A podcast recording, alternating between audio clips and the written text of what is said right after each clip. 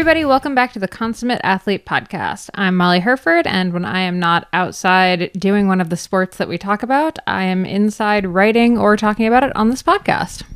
And I'm Peter Glassford. I'm a registered kinesiologist and an endurance coach, and you are here on the Consummate Athlete Podcast, where we talk to movers and shakers, movers and coaches and experts of all types uh, who do different sports and movements and, and sort of T- try and take some of those things back to the sports that you do and try and motivate you to do amazing things.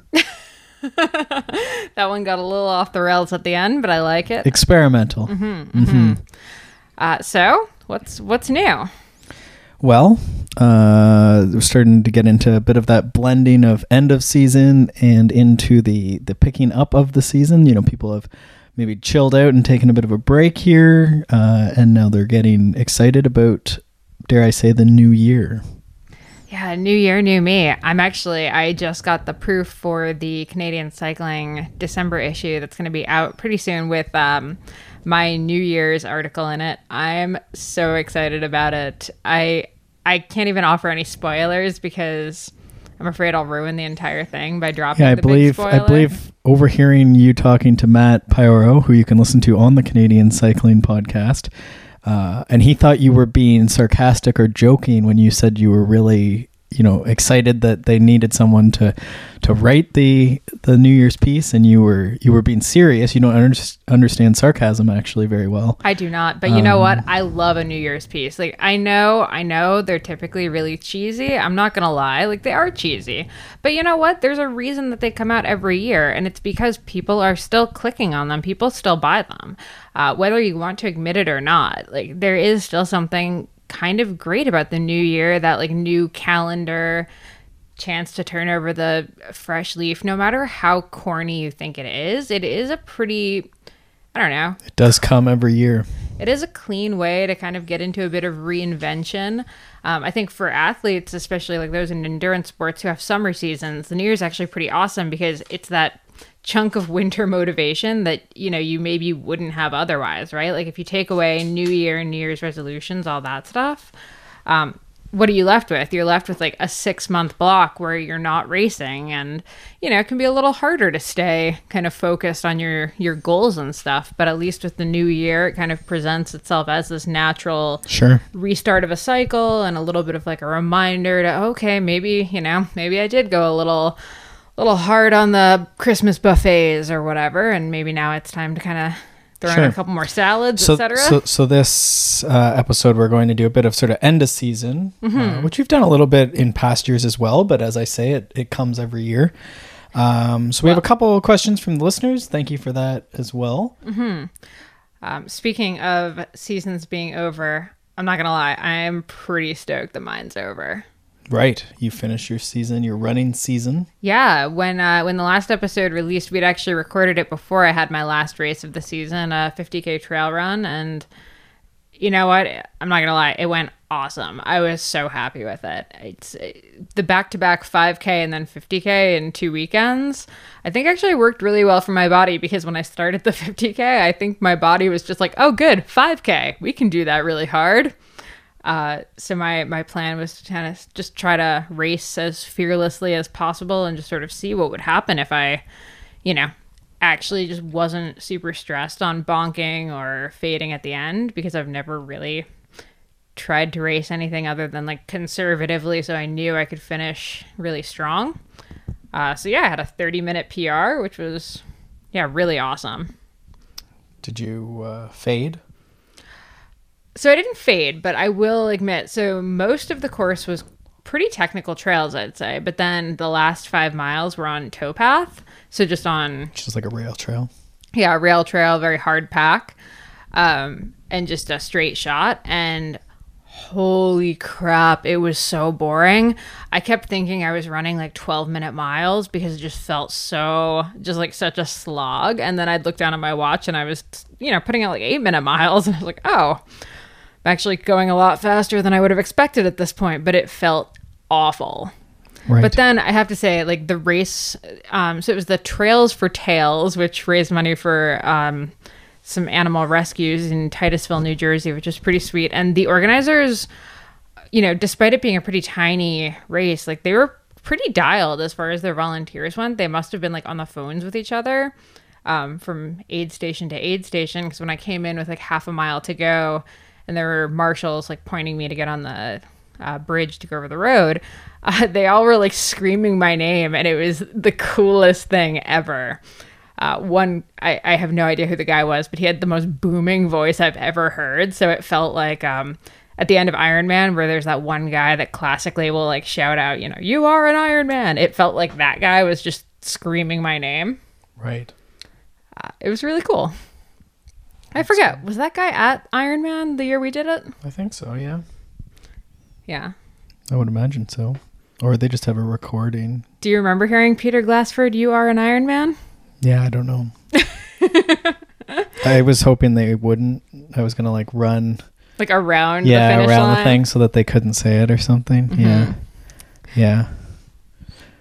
All right, Peter. I have a question. What's your question? How can I support shows like this one? Oh, it's that time of year again, is it? Okay, we admit, like every other show on the amazing Wide Angle Podium Network, we are not naturally gifted, um, what's the word, like what N P R Sa- does? Salesperson? Salespeople, um, telethon people. Right. But that does not take away from the fact that we are putting out tons of really, really great content, you know, every single week. Says you. Says me and a lot of our fans. Right.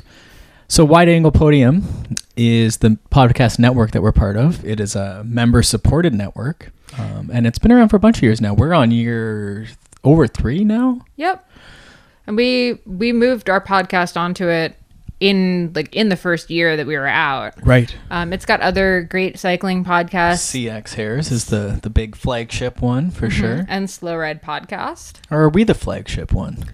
I mean, for the endurance sport world as a whole, I'd say we're the flagship one. We're the only oh. non-cycling right. episode on the network. Also, I think it's us and C X Hairs are tied for the most consistent shows on the network right. as far as putting out content every I, single I week. I know a few of my clients who are mechanically minded really like the... Uh, Bike Shop. That's the one I always have it in my head and then it disappears. Bike Shop C X? No. Just the Bike Shop. That's not the name of that podcast. We have screwed this up again. Oh, no. You need to go check out the name of this podcast for us um. and remind us. Um, but there's there's that. There's also the Slow Ride is a big popular one. A lot of clients like that one, too. It is Bike Shop C X. Oh, that's what I thought. There yeah, you go. Yeah, so go. Apparently they have a good humor. So if you're into more humor than I can provide.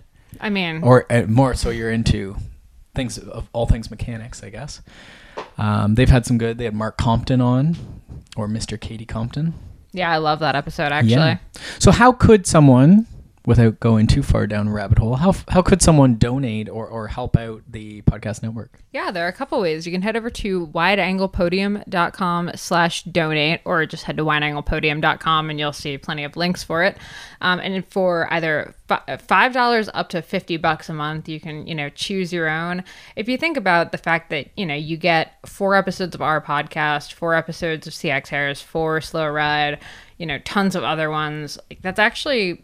you know, less than, you know, ten cents a podcast at that point, like at the end of the month. So for five bucks a month, you're getting a ton of content, or you can do a one-time donation. Pretty much every little bit helps. Like we were just talking about it before we hit record. And over the years, we've spent, you know, tons of our own cash on, you know, upgrading our sound equipment, getting the right software to put the stuff up. It's, you know, it's not free for us. It's not free for the network. Um, and we don't run ads. We're really picky about it. We've turned down a lot of ads, on, you know, for brands that we just don't necessarily think are good fits for us or our audience. Uh, so, you know. Suss that out. Yeah. Yeah.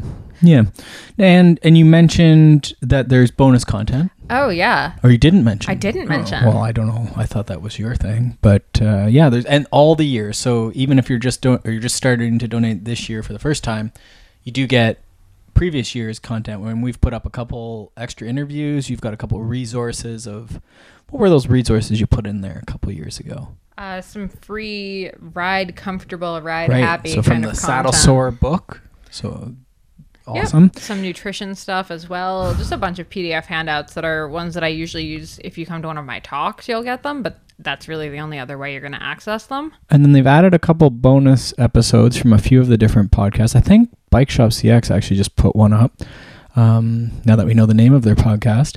But there's also Aero Race Pins, uh, which I guess are... I, I had thought this was like a button.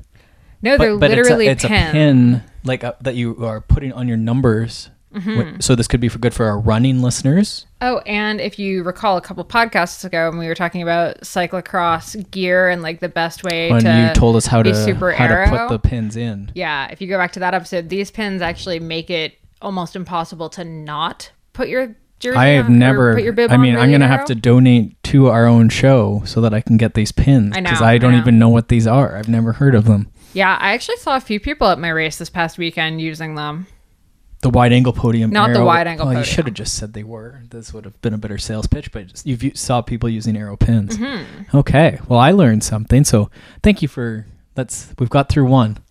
All right. Awesome. So let's get into, we have a couple like mailbox type follow-ups from previous ones. So why don't you want to, let's start there.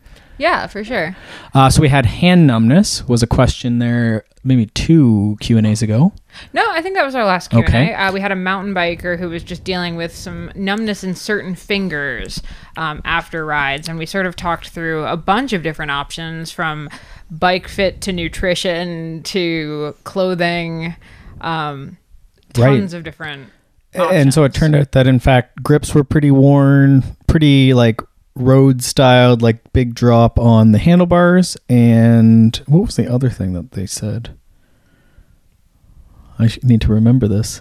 But they, they anyhow, they corrected this. It seemed to be helping, and, and there was, in fact, those those risks. Oh, bigger gloves, I guess. Maybe mm-hmm. they weren't wearing gloves. Yeah. Yeah, it's funny. I think, you know, you and I talked about this. I write about it in Saddle Sore, Ride Comfortable, Ride Happy. A lot of people are just really nervous about tweaking their fit, even if they feel like something's wrong or just don't feel that great on the bike. A lot of people are not willing to kind of take that responsibility into right. their own hands. So they either, you know, just suffer in silence, or they wait till they get a bike fit, or they get a bike fit and just assume that the bike fitter is this genius who knows every tiny little in and out of their body. Um, when really yeah. like ultimately I think bike fitters are amazing, and I think everyone should go get a bike fit, but you're going to be the best judge of how a bike fits you, not any random bike fitter. Well, and I think any of this, you know, we could do the same thing with maybe, you know, some sort of test with cycling or running. Um, you know, it could be a symptom if you're dealing with an illness of some type. But a lot of this stuff is like, it's very, to make it personal, you almost need something to go wrong. You need to have a symptom, wrong, so to speak. Um, so, oh, I'm having hand numbness. Well, now we have this like bunch of things we can try because we know that there's too much pressure on the front of your bike, on the handlebars. So then we can try and shift that load, or, you know, disperse the load is what we're thinking with the, the grips or the, the gloves maybe, right? But we also, what was the saddle tilt for this person was what it was. So the, they're sliding onto their hands. So it's like, well, can we make the saddle less tilted down, you know, because we have this symptom. So you almost want to be looking for the small problems. Yeah, and treating those as a good thing, that you're getting some sort of like, oh, okay, this is what it seems like. You know, we, we've sort of put ourselves into the the norms, the, you know, what we expect is a decent cycling position. Um, but until you go out and get some more symptoms, it's hard to customize things, right? Um, so I think it's it's good to think about that in that way when you're, you know, you're doing maybe your, your seasonal testing, which we might talk about here as far as getting going with two thousand twenty, um, you know, and, and there is no bad. There's sort of like, this is just, you know, the sprint side of that didn't do well. The endurance side of that didn't do well. Okay. That's maybe a little clue as to what type of training we might want to do. Yeah. Okay, so good. So thank you for following up. Uh, the other one we got to follow up on, didn't we get another follow-up? Yeah, it was about uh, the injury. So it was a different guy following up regarding our recovery from injury. Um, oh, right. And it was super interesting because he, you know, he heard us talk about injury recovery, and, you know, you and I kind of went into a bunch of different other like alternatives to riding bikes that were lower impact, and, you know, yeah. talking about swimming and strength training and all that kind of stuff. Yeah. Uh, well, this guy has almost a more extreme example, and, you know, is kind of looking for some more advice. Uh, so he actually has um, an actual broken broken leg, would you call yeah, it? Yeah, I mean, you don't need to get too specific, but yeah. But to where he can't walk around. There's zero mobility. Yeah, like not walk mobility in the sense of like moving around the house or even just like getting out of the house, right? Mm-hmm. Yeah. Uh, which does present problems, but I sort of the I think the main thing I, I get sort of we went back and forth a little bit, but um, you know, I was Googling around and you can find some like wheelchair type fitness. Not that this person's in a wheelchair, um, but there's a lot of neat stuff out there as far as wheelchair and progressions for people with paraplegia. Yeah, you were really surprised to realize just how many resources were out there that are, you know, kind of for basically different different able-bodied individuals, and you know, all of the different the full spectrum of, you know, whether you can't use your legs or you can't l- use an arm or something like that. Like mm-hmm. there's tons of resources out there now. Like, I mean, I know we always say it, but you know, YouTube has a ton of great resources. Well, uh, for, yeah, both good and bad. Um, but there's definitely some stuff. And I think the other side of this is that, you know, w- this is sort of, we have another four weeks to go for this person maybe. And so we're sort of preparing ourselves to be ready to go through, you know, whether that's a, a sort of progression in physical therapy, progression in training. Um, so there's things, you know, we talked in the previous one about goal setting, but it, it's also, you know, putting a focus on cooking. We talked about a little bit, you know, making nutrition's really good. You know, can we get some more sleep and start getting back on top of that? Um, and just trying to treat this time away from main sport, away from even activity, um, you know, t- as sort of a, an opportunity to sort of look at different things we wouldn't do otherwise. So hopefully that person, they seemed like there was maybe some options there. Um, yeah. So thank you again for that person for checking in and for listening. Okay. What else are we going to talk about?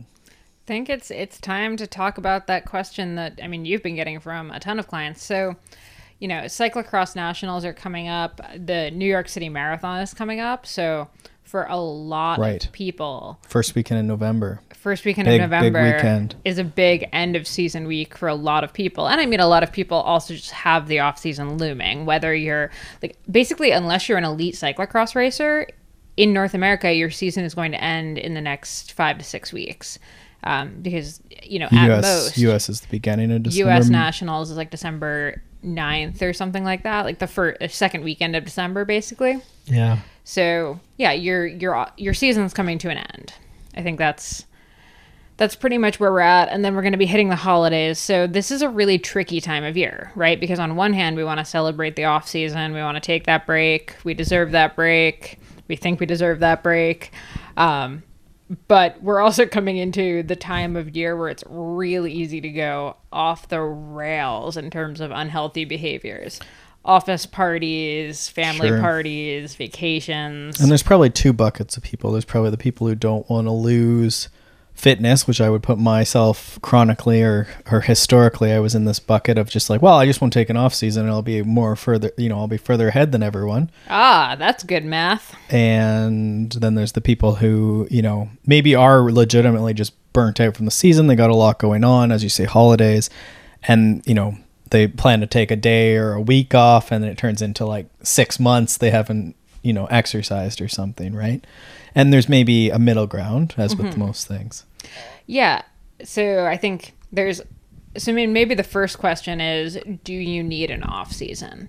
So I think that's maybe the first point to address. I think we could say kind of across the board that everyone who's training consistently, and maybe you can speak to what consistent training and racing looks like, can do with an off season. It's just kind of whether that off season is, you know, maybe a week away from running or riding, but you're still walking around and, you know, making a point of maybe doing some easy yoga or stuff like that. Um, and that can be, you know, seven days, that could be a month, just kind of depending on what your season looked like. But could you maybe speak to like how consistent one should be training before one considers an off season? Because I know a lot of very casual people who'd be like, oh yeah, I'm taking an off season, when really they've been, if you actually, you know, boil down what they've been doing, they've been training like two days a week. I think most people could, you know, I don't think a week's a big deal. Some people might have a week, you know, they're away on family vacation, or that could be Christmas or something like that too. Um, but I think it is good, you know, even just the example we were talking about just previously with the injury, a lot of us rely so much on that exercise, which is good, but we also want to be careful that, you know, we're able to take care of the other elements of life, you know, be balanced, consummate athletes uh, as we go through. So, I mean, I think for a lot of us, if you're a runner or something, you could certainly take a week and just in that time, because it's always a question when you're addicted to something, what are you going to do? What are you going to replace it with, right? I often feel like if you don't want to take an off season, you probably need to take an off season. Sure. That's maybe a good, good rule of thumb for sure, right? And you can probably see that fatigue built up in sort of, you know, training stress or something like that. But for everyone, right, there should be some sort of undulation and change in the focus. Um, even if you're a year-round runner, right? Maybe you're going back to more of a lower intensity and then a higher intensity, or five K season to marathon marathon season. Um, you know, cyclists might be going from indoor season to outdoor season, or uh, you know, hopefully they're doing some cross training. So maybe it, it used to be that we would do sort of base one where there's more skiing and hiking and this sort of stuff, just building that general aerobic conditioning. You know, maybe backing off supplements, backing off some of the sugar and getting more, you know, before we got all crazy about fat, um, you know, just having more whole foods and less of the sugar powders for a phase of aerobic training, right? And this is, this is old. This isn't like, this now seems like it's revolutionary, but I was just thinking like this was in, Chris Carmichael actually had, which is, you can't say Chris Carmichael. Dun, dun, dun. Um, but some of the old C T S books will say, Sorry, uh, I'm just picturing me bleeping this episode. Probably. You can't say... Um, yeah, so the old... They had a thing, and I, I don't know that Joe Friel ever really did, but certainly Joe Friel was, you know, early on the paleo diet for athletes and stuff like that, right? So just this phase of the year, right, where we're sort of just backing off of the intensity. I will freely admit, yeah, like, actually, as I was finishing the fifty K, in my head, I was kind of like, whew, I am actually really excited to like not want to eat tons of crap constantly. Um, because yeah, I mean, uh, this summer, because my run volume has been higher, I've probably, you know, ingested more like simple carbohydrates in the form of, you know, Tailwind or gels or whatever than I ever have. Um, because that's the only way I can really fuel my runs. Like reasonably, I can't really do solid food on the bike. I could do more Cliff Bar-y type, like mixed medium snacks.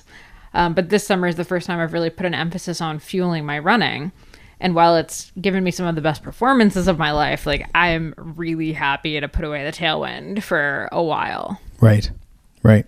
Yeah. And I think, you know, that's, that's normal. I think it comes a bit with the elite level performances, especially, but, um, Well, yeah, I, I didn't want to turn this necessarily into a, a nutrition thing, but I think that is part of the, the phase of the year, right? And it's maybe an example for all of us, um, you know, where we sort of shift the focus maybe towards dietary stuff for this phase of the year, especially with the holiday season. Like you say, a lot of us have work parties and family parties.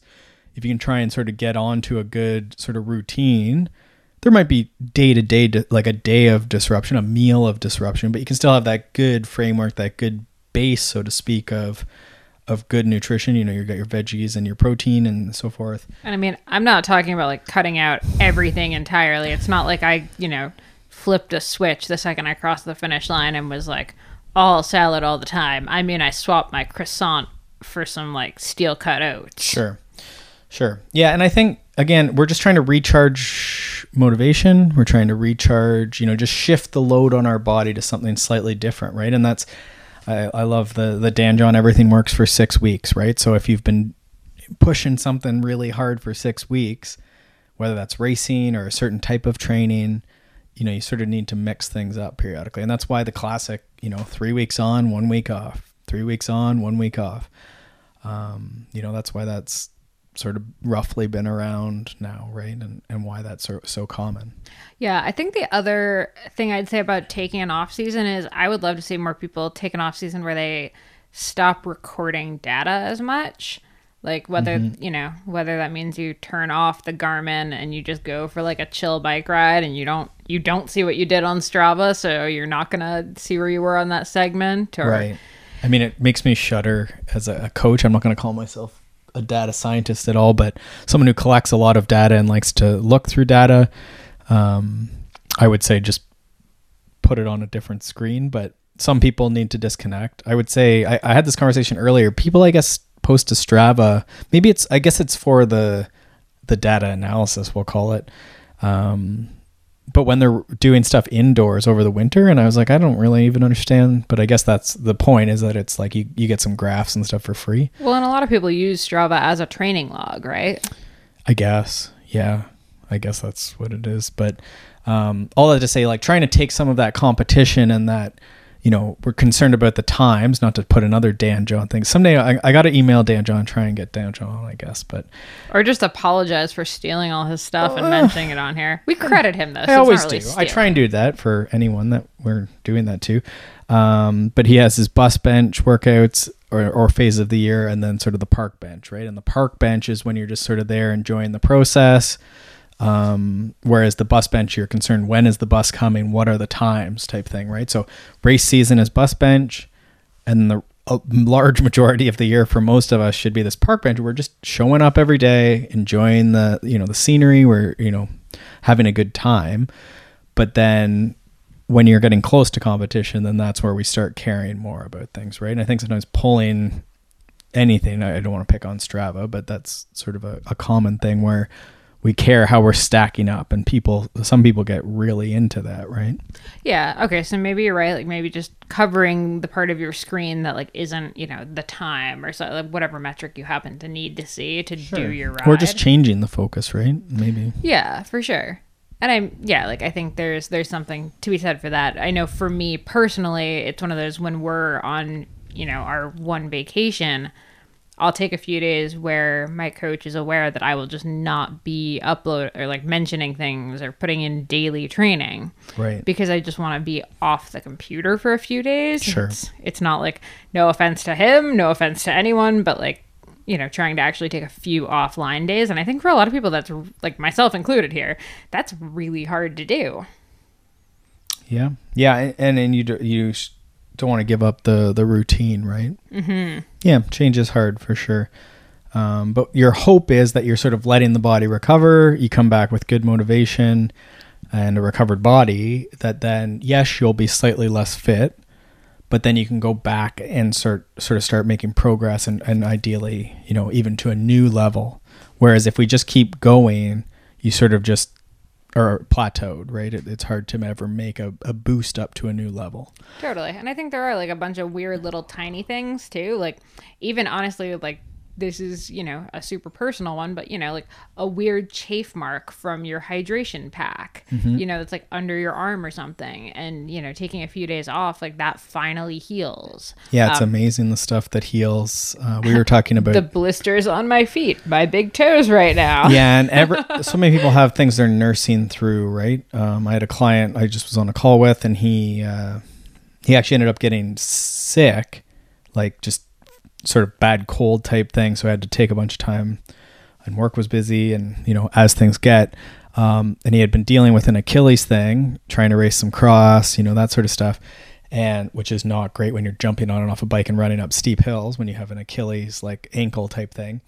Um, but then, you know, a couple weeks just not doing anything really. And all of a sudden Achilles is better. Right. And he, he did go for some physio and stuff too, but sometimes the, we under or uh underappreciate, I guess, the the benefit of just doing nothing, right? Mm-hmm. Yeah. Greg, Greg Lehman, actually, who's been on the podcast, I saw him. He's he's sort of been on a, a thread recently about sometimes, as physios, chiros, you know, movement professionals will say, uh, we we underestimate the the benefit of doing nothing sometimes, and how things sometimes will heal in time. Mm-hmm. You know, whether someone's poking, you know, you know. massaging or whatever, you know, the injury area. Yeah. Manipulating. All right. Before we get into the last part of our questions here, just a reminder, Wide Angle Podium donor drive only goes on for a couple weeks. It's actually right. almost over by the time this podcast comes yes, out. Yes, we've delayed our, our advertisements for you guys.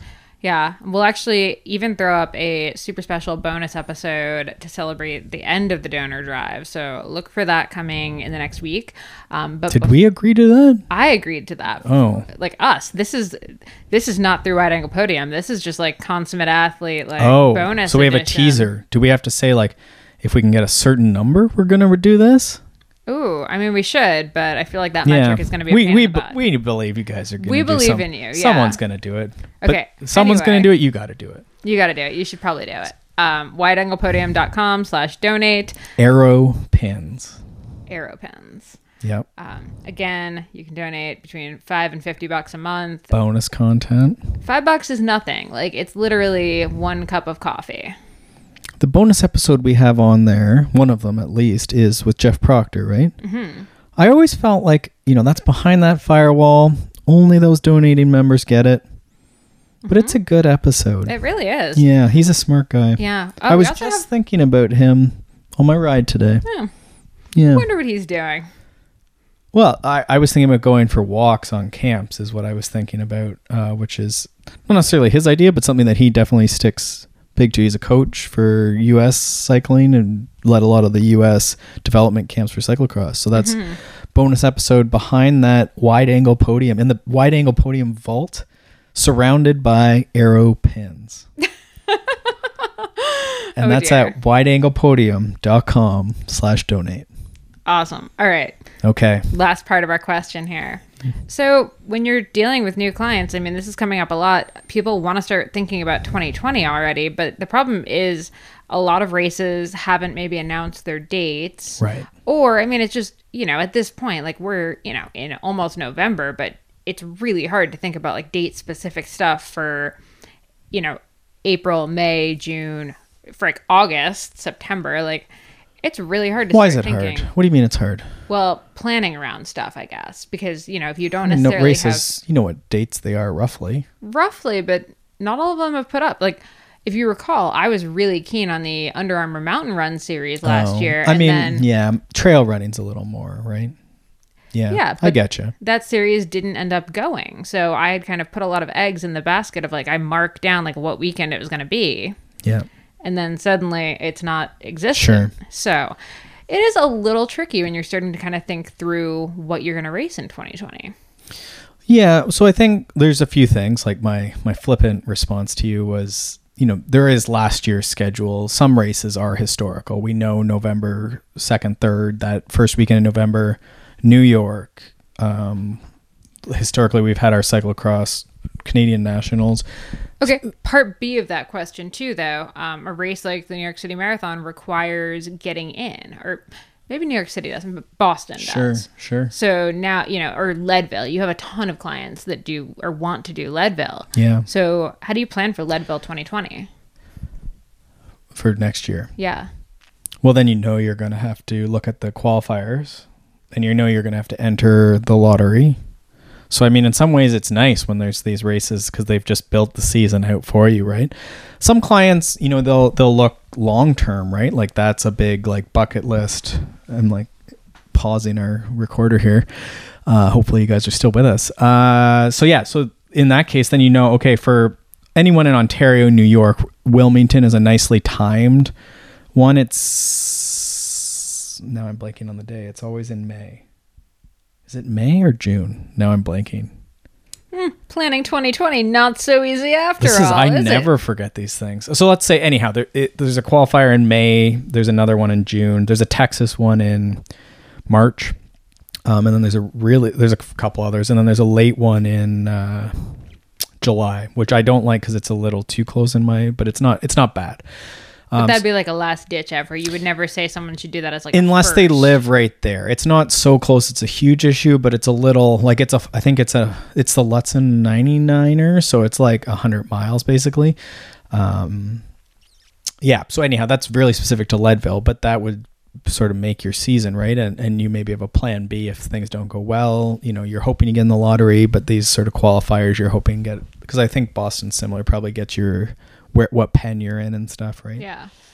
Ooh, I have another caveat about planning twenty twenty. Well, let's not get too crazy here.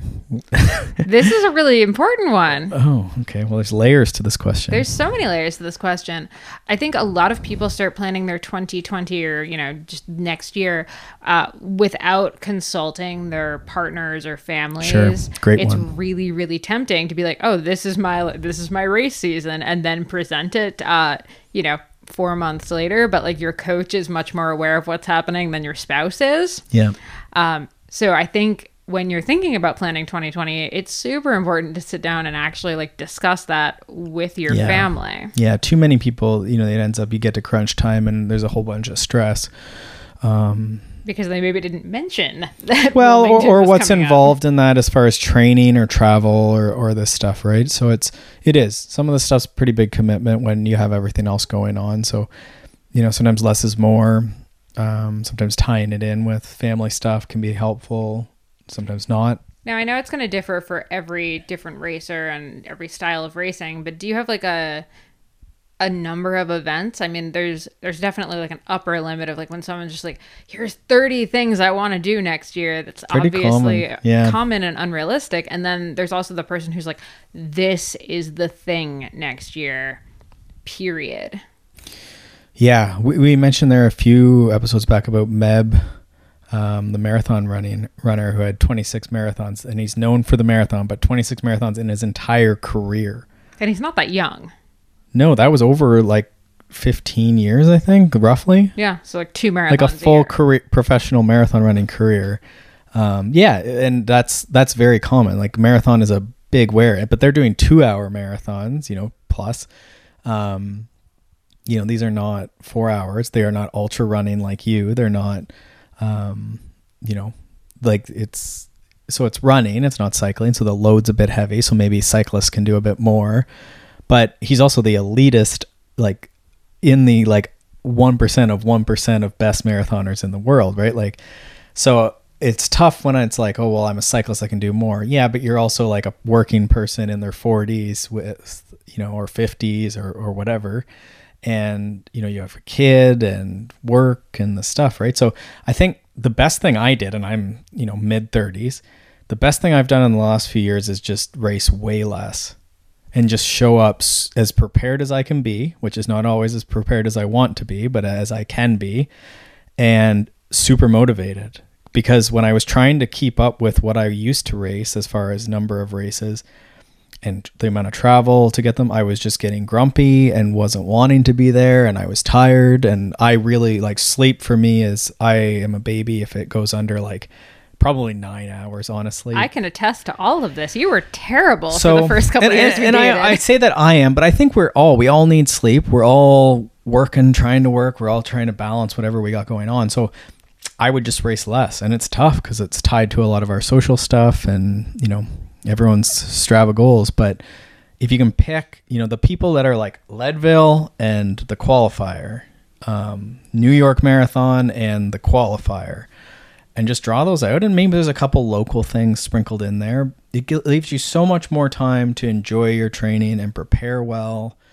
Um, you know, that can include some fun runs or rides or whatever you do with friends. You can go to the gym with friends. You can, you know, there's lots of room to socialize without necessarily racing, but then show up at those races and do a really good job and feel good about it and get good experience. This was the first summer where I actually did...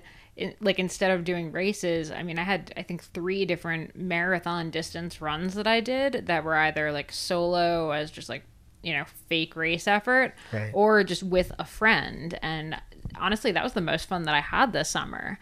Mm-hmm. Uh, was approaching, you know, those kind of pretending they were race days, but it was instead of going to a race to hang out with a friend, we just did our own marathon and, you know, had some friends come for the first sure. chunk of it. Like she and I finished it together. We had a great time. It cost us zero dollars. We got to pick the course. Um, so I think a lot of people try to put that like emphasis on, oh, we need to do a race together or, you know, this is how I see friends. But right, right. I think a lot of people would probably be really psyched to be like, oh, wait, you don't want to do the eight hour, but you want to go for an eight hour like sick gravel adventure to like these three cafes with like our five best friends. Yeah, something like that. And I mean, the difference between running a marathon for training versus a race, right? It's like you don't drill yourself into the ground, mm-hmm. um, you know, and off-road versus road, and the fact you're training for a fifty K versus, right, like that's just the difference in the event. But um, valid point for sure. There's lots of things you can do. And that's what I was, Leadville is a great example of like, I hope that you're excited to ride a mountain bike on gravel, hilly terrain, but you're hoping that there's adventures along the way in this, like we're mapping out to August. So that's, what are we at? ten, eleven months. I'm hoping that in that year, you're going to have so many things that you really enjoy before you even get to that race, that like the year was a success and you've learned so many things that in the future years, you can either do just more of those fun gravel adventures of mountain bike, gravel, whatever you want to do, but you've maybe learned some other things along the way, fueling, navigation, um, aero position. Like I'm trying to think what else you learn in Leadville, but well, and training should feel good enough and like, you know, um, complete enough that even if the race doesn't go the way you want it to, you still don't finish the year with like a bad taste in your mouth because you had all of these other good experiences. Yeah, from which it. Is always like, it's not cliche, but you say it and you're like, no, but like I'd be pissed, right? But um, if it doesn't go well, like you're not happy, you no. know, but...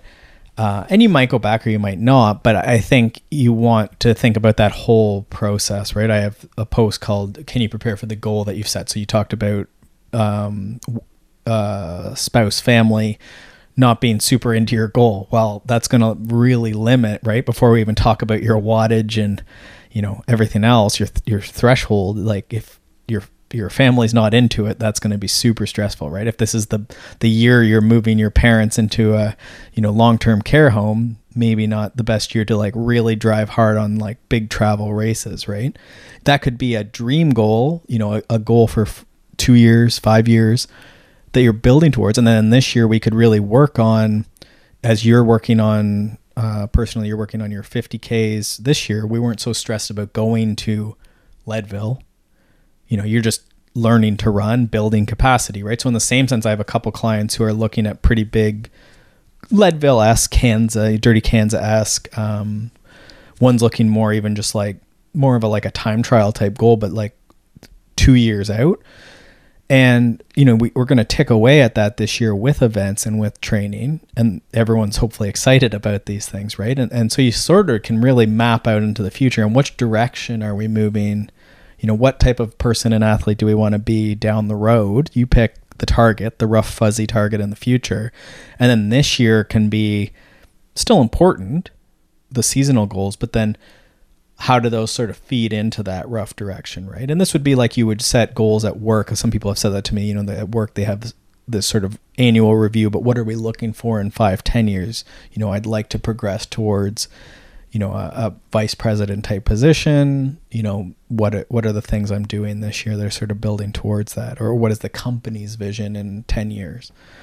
Mm-hmm. Right. So some people have it from sort of that perspective, but I think even as a, you know, uh, an adult onset runner, cyclist, you know, someone who's doing this as a master's age grouper, we're going to look at the same thing, right? Like I would love to be at Kona. I don't actually want to go to Kona, but Kona Ironman in five years as an age grouper, say I'm going to go when I'm forty. So as your spouse, I would like to uh, heartily right, disagree. But, but you don't have to rush, right? And that should set the course of, okay, this year I'm going to work on sprint triathlon and maybe one half, um, half Ironman, and then, you know, go from there. And, you know, this is going to feed into some swim training, whatever, right? So also along the lines of like picking your twenty twenty races, I think right now, if you haven't figured out like which races you want to do specifically, it's, you know, you can maybe think about just like what kind of races, you know, like, oh, I want to do two marathons or I want to do a marathon and a half. Sure. Uh, so even just kind of like get as specific as you can right now. But if you can't necessarily figure out the like travel and well, you know the what? dates and stuff, yeah. I think even just starting with that basis. I have two things. I just put in like May first and August tenth. There's an event and that's like a race, a race, and then it'll move plus or minus, right? But that takes care of a lot of people, basically, especially in cycling. That's sort of common. Um, those two sort of junctions. You mean like when you're kind of planning out the bare yeah, bones? Yeah, if someone is in the boat that you're describing, I'd like to do this type of racing. And again, it depends on the exact type of racing because those dates may move, but it's funny how like you know, around the first day of spring seems to be like that May, you know, May, the weather gets nicer in most places. And then that long weekend, or that uh, just after the long weekend, like Leadville's August eighth. Um, what else was that weekend? Like everything. We had local hundred miler, hundred K type race here. I felt like that weekend, as always, there's just way too much going on. A couple yeah. big Ironmans are that weekend. Yeah, it was a big weekend. Um, Which is weird because it's not a long weekend. I don't even know what U S I was doing. For some reason, I think I was doing something. But anyhow, I think there was a World Cup for mountain biking that weekend too. So anyhow, that's just sort of when things are. Middle of summer, you know, plus or minus. It might be the long weekend. It might, you know, be our nationals are July twentieth about. So when I'm sort of mapping out backwards, which is what I'm going to get to here in a second, I just sort of pick rough targets. Hopefully you have some, you know, rough idea of what you're going to do, um, you know, based on previous years. And then you can sort of start into the process. Like we're so far out that you can adjust a little bit. And what I, I try and get people, especially if they're trying to self-coach or sort of just design themselves out. Like I used to always get just a calendar, you know, the local real estate agent's going to give you a calendar for Christmas or something. Um, so you get one of those paper calendars that no one wants anymore, I guess, or it's on the back of your fridge already. And do you have put it on the back of the fridge?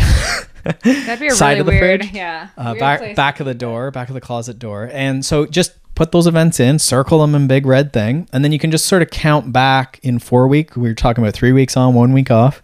And you can just sort of go back through and mark those, you know, this is going to be the race block. And then we're going to do our build and then another build and then a base and a base. And if you want to pull it like an old one of the Joe Friel books or something to sort of get, if you're, you know, sort of super knowledgeable on that stuff, but, you know, sort of just map out how much time you have and what you're going to do. And then the important part that Molly mentioned right off the, the bat was check in with family. When are the family vacations? What is going on at Christmas?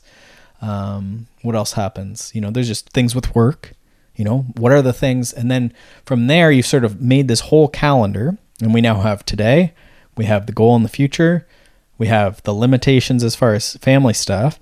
And then now you have a little bit of an idea of like, what can you, what do you have to work with?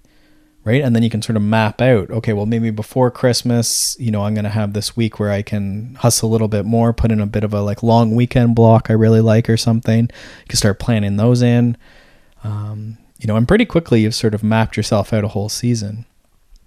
Uh, I'm trying to think of other books that would be good, but the, the Joe Friel books are like the classic. Like if you go through that, it'll lay out exact like hours and stuff. And it's a good exercise to do, um, either using a calendar or like a sheet of graph paper or something.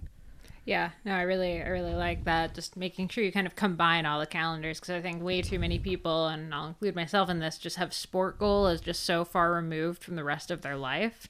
Um, but really, it's all holistic, right? Like, you know, your stress at home and your stress at work is all going to, you know, change your athletic goalposts and, sure, you know, how much you can you can train. Well, and I guess the week. yeah, and I think the other thing is if you so I started with the the race goals, which may make sense, but I think what you might also see, and, and this is very common in that post I was talking about, the can you prepare for the goal? It's like family goes on vacation all of July, but you're going to race Leadville on August tenth. And it's like, okay, well, you just, the four to five weeks before your race, you're not going to be able to ride a bicycle. This seems very stressful, right? A little problematic, yeah. So this year, could we focus on, I mentioned Wilmington, but there's like a Lead, I don't know if they do Leadville stage race anymore, but they do, say, a Leadville fifty miler, or there's a Colorado fifty miler, or whatever. Gain some experience this year. It's still really hard races. There's lots of hard races. Pick a different one. June... June's a big month around the summer solstice, say June twenty-fourth. You know, you're going to do, we have a big twenty-four hour race, twenty-four hour solo, June twenty-fourth. And then you're going to take a recovery week. And then you're going to go on your full July vacation. Awesome, right? No stress. You're probably so burnt out on riding a bicycle because you drove it so hard. April, May, June. Had an amazing race. And now you can be one hundred percent present on your vacation. And you're not trying to like ride a hotel bike. And then next year, maybe, you know, there's some discussion. I really like this Leadville idea. Maybe we can do family vacation after Leadville, August tenth to Labor Day. Beautiful. It's a two week or two year. Now we're going to need a two year calendar from the local real estate agent. Don't know that they have that. Yeah, they've stopped doing them. Yeah, I don't think they do two year. They they want you to buy now. Sometimes so. They do like fourteen months. They want you to buy the calendar early, right? You get two months bonus. Ooh, yeah. All right. Well, we've gotten a little into the weeds there. Uh, well, let's... Ho- hopefully, hopefully that's useful. Yeah. Uh, we'll link to a couple of these posts. You said you had one, or, or you were mentioning one. I know you have a bunch. We'll try and link to a few of Molly's like New Year's resolution type ones, just because it relates to setting goals, setting mm-hmm. habits. I think that was the thing last year, right? Habits yeah. are the new goals. Uh, and then I'll do my, can you prepare for the goal that you set? And my recent uh, off-season post, sort of what is off-season? Why do we do it? What do you do during that time? You know, and transitioning back to training after. Awesome. And you can find the show notes and more over at wide angle podium dot com, where you can also donate to the Wide Angle Podium Network. You can become a part of the Wide Angle Podium Network. Right. And really help shows like ours and the Slow Ride Podcast and C X Hairs keep putting out all of this content week in and week out. Great. Awesome. All right. Well, without further ado, we will wrap this up. Uh, you can find us over at the consummate athlete dot com. You can find us on social at Peter Glassford and at Molly J. Herford. And I guess people who are coming up for Pan Ams or Canadian Nationals in the coming weeks can find us likely at both. Yeah, absolutely. So definitely. Come on up, say hello, show us your Aero pins. Mm-hmm. Uh, and yeah, good luck to everyone with the final races or the, the resumption of training after your off season. Ooh, how about this? Yeah, if you show up at uh, Nationals and Pan Ams and or Pan Ams with your Aero pins or proof of I think this proof is, of donation. Yeah, yeah, it's going to push the Wide Angle Podium shifting methods. I think, yeah, to say that off. Might be pushing it a little. Although up. Maybe Bill will be there and he can give them in person. Proof of donations, and we will hook you up with so much Shred Girl swag and other fun stuff. So oh, yeah. Definitely come by and say hi. Uh, thanks, as always, for listening, and we will see you next week.